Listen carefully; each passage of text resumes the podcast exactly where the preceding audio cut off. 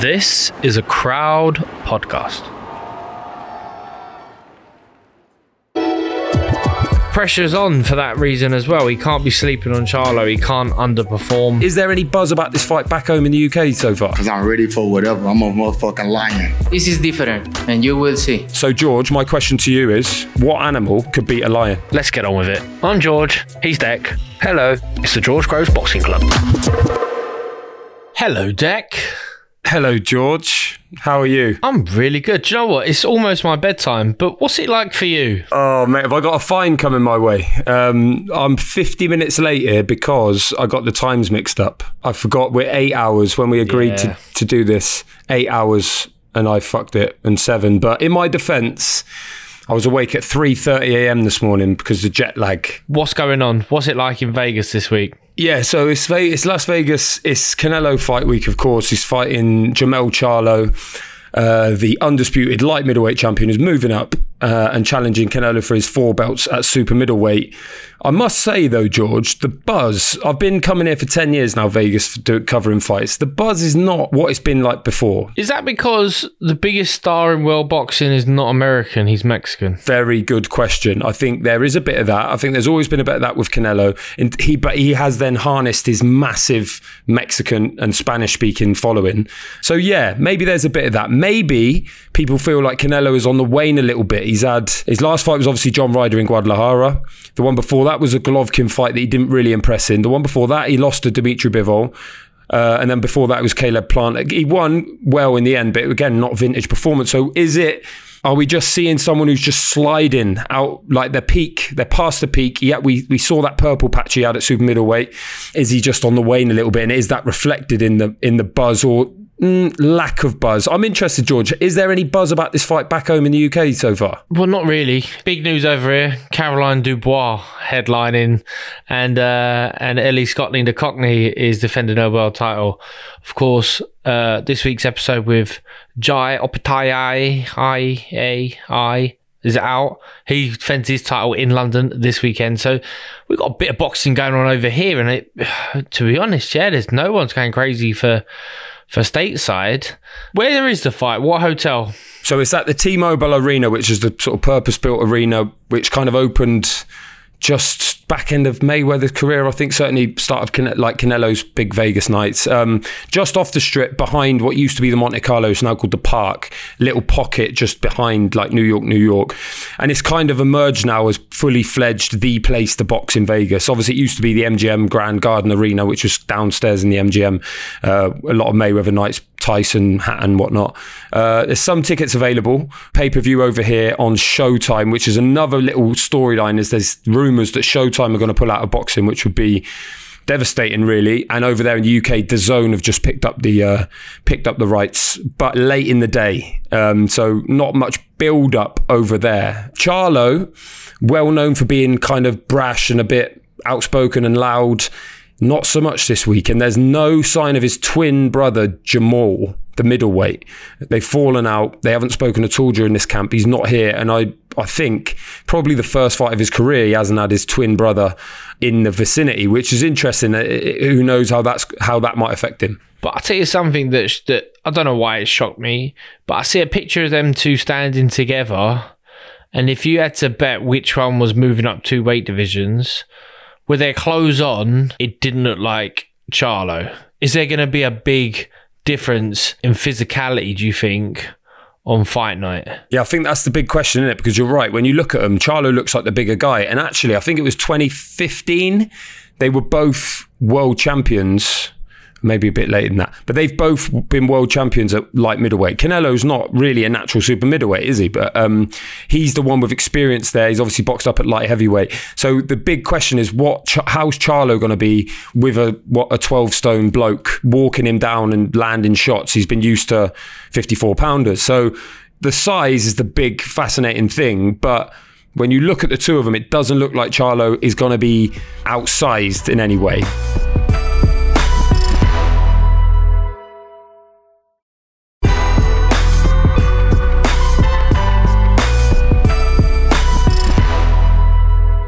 I've got to ask, Dec. Obviously, you're in Vegas. What's the food scene like? Well, funny you should say that because there's been some changes on the strip, and the bit where Fatburger was, and there was like a little row of shops and like a chemist or something. That's kind of gone now because they m- must be putting a new hotel there. So Fatburger's gone. I haven't seen Charlo hanging around there.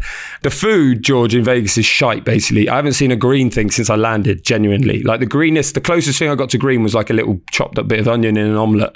You know what it's like? It's, it's like everything is tastes like it's been washed and then just had salt added to it to try and make it taste taste nice. So um, so I did the um the press conference on Wednesday like Canelo did the whole presser in English. First time I've ever seen him do it. The whole thing was in English. Didn't speak a word of Spanish the whole time. And there was a funny little exchange between Charlo and Canelo. Canelo in like impish, funny mode yesterday at the presser. And this is what he said. Canelo, your response. He says, don't overlook his power, don't overlook his experience. I never did, and I never do with any fighter. I know what he's gonna bring, and I'm ready. Believe me, I'm being in, in the ring with all kind of fighters. You had a great opportunity and you have fought. You will some of the see. great- You You, will fought see. some of the best in the world. That's cool. Yeah. We, we, we know. That's, Yeah. I understand that. Everybody in the world know you And I- fought the best you, ha- fighters you have world. you have a lot of skills, but I know I don't I don't mind on that. You have a lot of skills, but You do this, too. You got some skills. This Let's this is destroy thi- them. this is different, and you will see. You tell us why they need to tune in to Showtime pay per view on Saturday night and why Jermell Charlo is going to win that fight. Because I'm ready for whatever. I'm a motherfucking lion. So, George, my question to you is what animal could beat a lion? I've actually looked this up, Dec. I know there are there's there's a few options we got on the table, right? So obviously rhino, crocodile, um, porcupine could be any of those, any of those. Giraffe. What is the most well classed attribute that Canelo Alvarez possesses? I thought maybe they're a type of snake. Like if you got a really, really poisonous snake, it could just run up on a lion, bite it on the leg, and just clear off because they're pretty elusive. I reckon a snake could take a lion. Here's one though, George. Would a polar bear beat a lion if it was on like a glacier or on like a snowy field? Would the polar bear beat a lion? Polar bear is one of my favourite animals, Dec. Uh, I, I wouldn't dispute it. It can punch through eight feet of snow. You know, uh, incredible power. Incredible. Probably the strongest bear. Polar bear in Vegas, different thing. Maybe it can't, you know, can't operate at full spec, full function. But um, bear's a good shout. And another thing, um, I spoke to Jermell Charlo, caught up with him after. Because in the press conference, Canelo said that what his main motivation is here is trying to prove Jermell wrong because Jermell has never uh, rated his ability, which I found very strange. I don't know if he means it. Like it's as if he remembers Jermell disrespecting him years ago and now he wants to make him pay for it, which is surprising. So I asked Jermell Charlo what he thought about that suggestion. Uh, I mean, I feel like that's the way he just felt like he needed to let y'all know that he was motivated. When you're the best in the world, you're supposed to have some doubters. You know, I don't know how well he take it because you know he is such a uh, you know phenomenon in the boxing world. So I think that Canelo understands, you know, but if that's what inspired him and motivated it, so well be it. He had to get ready for the fight. The fight is already here, and um, I'm gonna feel the power. Let me feel it. I'm gonna feel his skills. Let me feel it. Did you ever fight anyone? Like, with that, is that enough motivation for you? Just trying to prove one person wrong? Like, do you really buy that Canelo cares that much about what Charlo said about him in the past? Never really been to a point where someone hasn't given me enough credit, like one individual. But I did it to Froch and it tied him in knots. And I, you know, I didn't give him enough credit, didn't give him the respect he deserved. And sometimes you got to with these international superstars. But um, for me, it was just no, like there was times where no one thought I was going to win. so I had to prove it to everyone, absolutely everyone. But yeah, maybe I mean he's got some reason to motivate himself. I'm sure it must be tough. Motivation must be the hardest thing for Canelo Alvarez, who's been in mega fight after mega fight. What's why is this fight different to any other fight that he's had? And he's he's been through the mill, and you know people are telling him he's on the slide now, so he doesn't want to believe that. He's got to find an added oomph to get up and do it because otherwise he's just want to be on the golf course he's so relaxed in this fight. He's so relaxed. He's been here before so many times. It's just like another night at the office. Whereas for Jermell, he's been waiting for this moment his whole life. He's been gunning for Canelo for years. He wanted a fight of this magnitude. But do you think a lack of activity will cost him in this fight? Canelo's just been that star that sort of is happy to go up and down divisions, and he, you know he's fought as high as the number one or arguably one of the number ones at light heavyweight, and now he's fighting a light middleweight. Straight, it must be strange for him to have the same energy going into this fight, but the pressure's on for that reason as well. He can't be sleeping on Charlo. He can't underperform. I'm expecting the best Charlo that we've seen yet. And maybe it has took him a little while to sort of arrive and get to this point. But um best version of himself and Saul Alvarez is gonna have to be just as good as he's ever been, I think, to put in what he hopes to be a dominant performance, you know, performance to prove that he's still the man, the man in the you know, in world boxing. Any any changes in their teams? Like there's no there's no significant changes from either man this week. Jermell Charlo's trainer is Derrick James, obviously, who suffered that crushing defeat with Errol Spence against Terence Crawford. He's had Juan Guzman uh, as part of his coaching team. He's, Jermell says he's it's been like learning Spanish, not just because he has to speak that, but because it's just learning something new. Is that a good idea at this point ahead of a fight like this, or will Guzman just add that little bit of seasoning or something different that he needs to just perform out of his skin and like he hasn't done yet. Um, he's been very relaxed and, like I say, not the barking, obnoxious Charlo that we've seen before. He's very chilled. It's probably because he ain't starving hungry. And will that extra bit of weight, will it slow him down? Will it affect his athleticism? Or will it give him more power? Will it give him better punch resistance? Whereas for Canelo, we sort of know the drill because he's been here before. He knows the weight. He's performed at it so many times. He's won so many world titles here, and that's why it's hard to pick against him. So I'm going to ask you your prediction, George. Couple of questions first. Before, do you think that Jermell Charlo has enough pop, particularly up at super middleweight, one to hurt Canelo, two to even stop him? And if not, do you think he could be dominant enough to get a decision here in, in Las Vegas? Charlo, I'd imagine is big for the weight, and I think he must have to put some grind in to get down to the 154 limit that he, that he weighs in for his world titles and then balloon back up. He might ring walk when he fights at 154 at 164, might put on 10 pound. And this time round, he's not taking that 10 pound off. And what does that mean? It means his legs are three rounds fresher. If you take 10 pound off for a weigh in, uh, however you do it that week, you might take the entire week off. You might, uh, in terms of cutting, or you might do it the night before the weigh in, or however you want to do it, it's energy sapping. It will take away from you have to be a a 15 round fighter to fight 12 comfortable rounds. Um, and if you're a 15 round fighter, then you're not the best sort of fighter over 12 rounds. It's, it's like being a marathon runner, but you're running 1500 meters. It, it's not going to work for you. When they both get in the ring, it might not be quite so evident that, you know, there's two, there's been two weight divisions between these guys.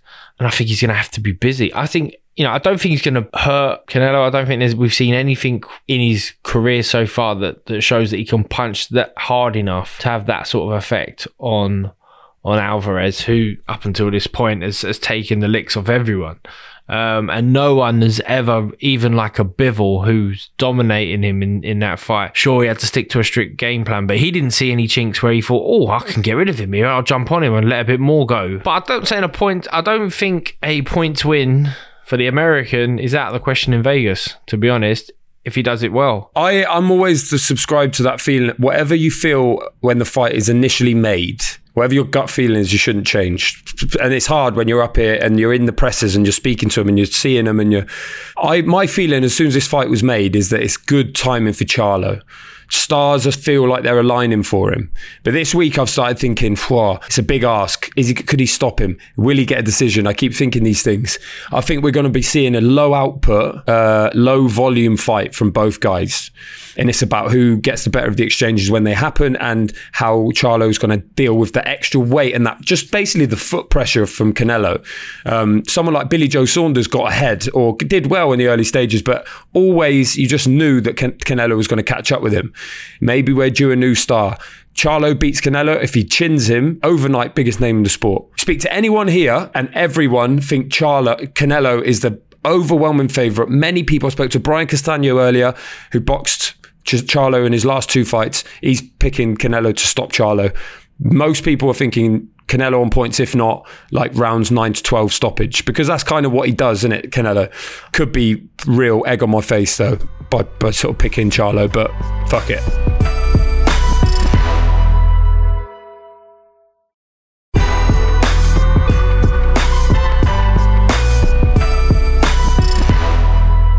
On the subject of Elite Club members, George, what happens on Saturday night with our latest member, Jai Opetaia? Great response from our episode with him on, on Wednesday. He boxes Jordan Thompson, defends his IBF cruiserweight belt at Wembley Arena. What happens there? Who knows? Who knows? In you know, I think he's the favourite on paper. He should win. If it was in Australia, you'd make him a heavy favourite. But having to travel to the UK can upset your flow. He says all the right things. He looks switched on for our podcast. He was still, you know, pedal to the metal when he got he got over here. He's talking about sorting out sparring. Why are you sparring, Jai? He's like, why not? if it's there, I'll have it. And I don't know if that's just an Australian mindset, you know, where there's always been slim pickings um, in terms of everything. Jordan Thompson's got a chance. It's a great chance. You know, with UK home advantage, he might he might cause an upset.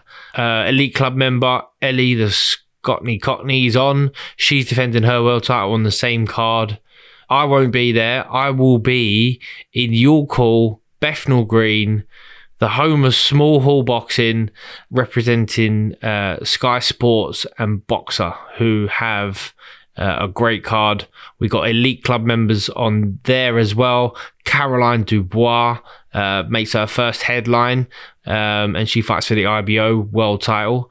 Viddal Riley, elite club member Viddal Riley. I hope he's going to become an elite club member. We've got to get him on soon, Viddal. But he fights going for his first title, the English title, and plenty, plenty more. Callum Simpson in my in my division as well. Callum Simpson's in super middleweight, big puncher. So it's going to be hotter in York Hall Saturday night than what you're facing out in. Uh, Viva